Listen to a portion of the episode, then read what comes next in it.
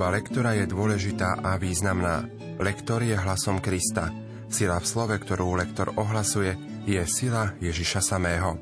Projekt Chodte a hlásajte je pripravovaný v spolupráci s docentkou Evou Žilinekovou a profesorom Antonom Tyrolom. Príjemné počúvanie vám prajú Peter Holbička a Pavol Jurčaga. Liturgické čítania prednáša študent Divadelnej fakulty Vysokej školy muzických umení Peter Brajerčík. Dnes si spoločne predstavíme liturgické čítania Veľkonočnej nedele. Prajeme vám príjemné počúvanie.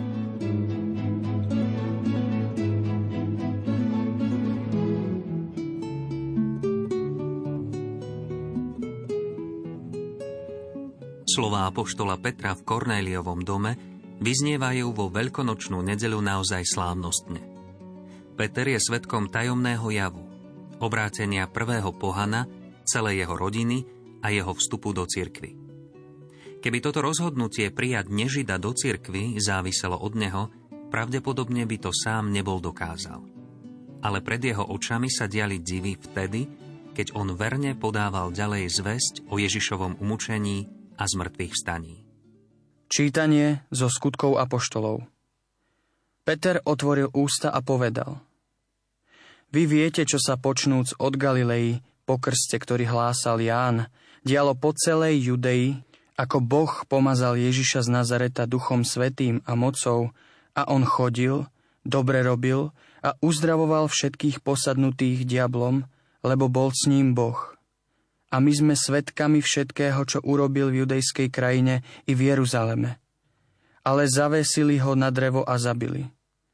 Boh ho tretieho dňa vzkriesil a dal mu, aby sa zjavil – nie všetkému ľudu, ale svetkom, ktorých Boh vopred určil, nám, čo sme s ním po jeho zmrtvých staní jedli a pili.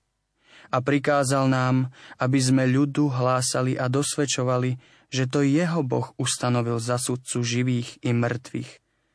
Jemu vzdávajú všetci proroci svedectvo, že pre jeho meno dosiahne odpustenie hriechov každý, kto v neho verí. Počuli sme Božie slovo.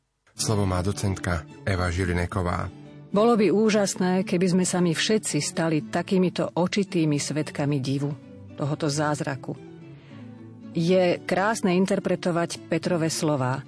Všimnime si, že je len úvodná veta. Peter otvoril ústa a povedal.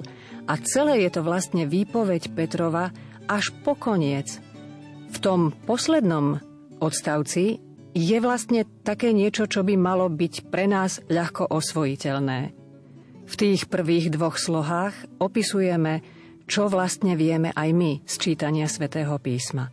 Ale v tej tretej slohe by sme sa my mali stať hlásateľmi a prikázal nám, aby sme ľudu hlásali a dosvedčovali. Skúsme to prijať aj za také svoje krédo. Aj my si uvedomujeme podobne ako Peter a nakoniec aj ako Cornelius, že sme boli iba Božou milosťou prijatí do cirkvy, keď nám bol od Boha darovaný poklad viery.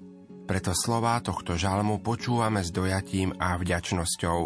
Vyrozprávam skutky pánove. Toto je deň Krista pána.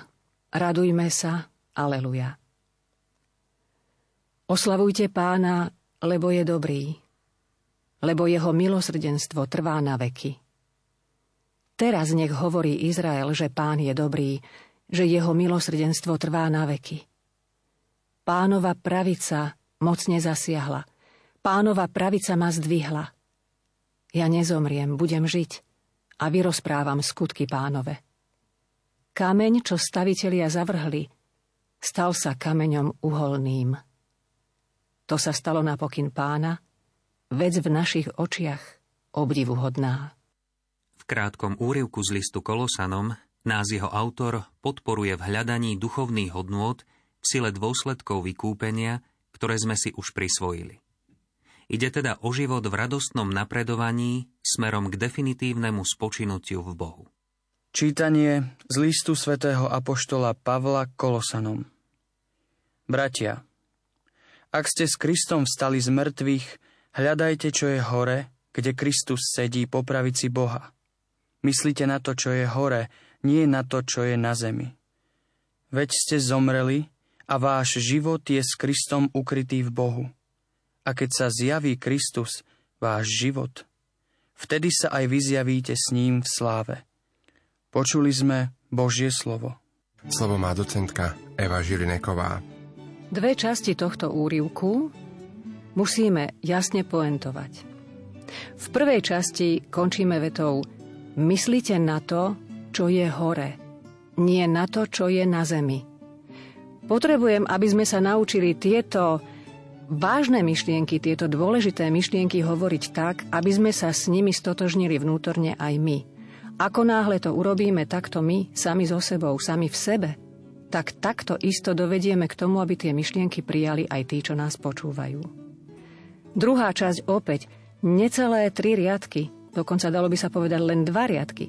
Veď ste zomreli a váš život. A tu je ťažká kombinácia dvoch rovnakých spoluhlások, teda po spodobovaní. Keby sme to oddelili, tak by bolo váš život. Nie je dôvod, aby sme takto delili tieto dve slová, pretože je to jeden pojem. Ale to ťažko vysloviteľné zdvojené ž nám dáva tiež istý čas na to, aby sme my, ale aj naši poslucháči o tom uvažovali. A váš život – a ďalej, a keď sa zjaví Kristus, váš život, opäť sa to opakuje, čiže duplicita tohoto vyjadrenia a potom výsledok celého tohoto čítania, aj vy sa zjavíte s ním v sláve. Evangelium o pánovom zmrtvých staní nám približuje radostnú atmosféru najväčšej udalosti ľudských dejín. Pán Ježiš porazil smrť a vstal z mŕtvych. Definitívne je napravená rana spôsobená dedičným hriechom a znovu je otvorený prístup k Bohu. Jánova správa nás vedie k Ježišovmu hrobu, ktorom možno vidieť už len prázdny hrob a v ňom plachty a šatku z mŕtvého tela, ktoré medzi tým už bolo oslávené. Evanielista výrazne upriamuje pozornosť na termíny vidieť a veriť, ktoré sú podstatné v celom Jánovom evanieliu a vyjadrujú tajomstvo viery. Z mŕtvych stály Ježiš nám prináša tieto dve schopnosti. Čítanie zo svätého Evanielia podľa Jána. Ráno prvého dňa v týždni, ešte za tmy, prišla Mária Magdaléna k hrobu a videla, že kameň je od hrobu odvalený. Bežala teda a prišla k Šimonovi Petrovi a k inému učeníkovi, ktorého mal Ježiš tak rád, a povedala im – Odniesli pána z hrobu a nevieme, kde ho položili. Peter a ten druhý učeník sa zobrali a išli k hrobu.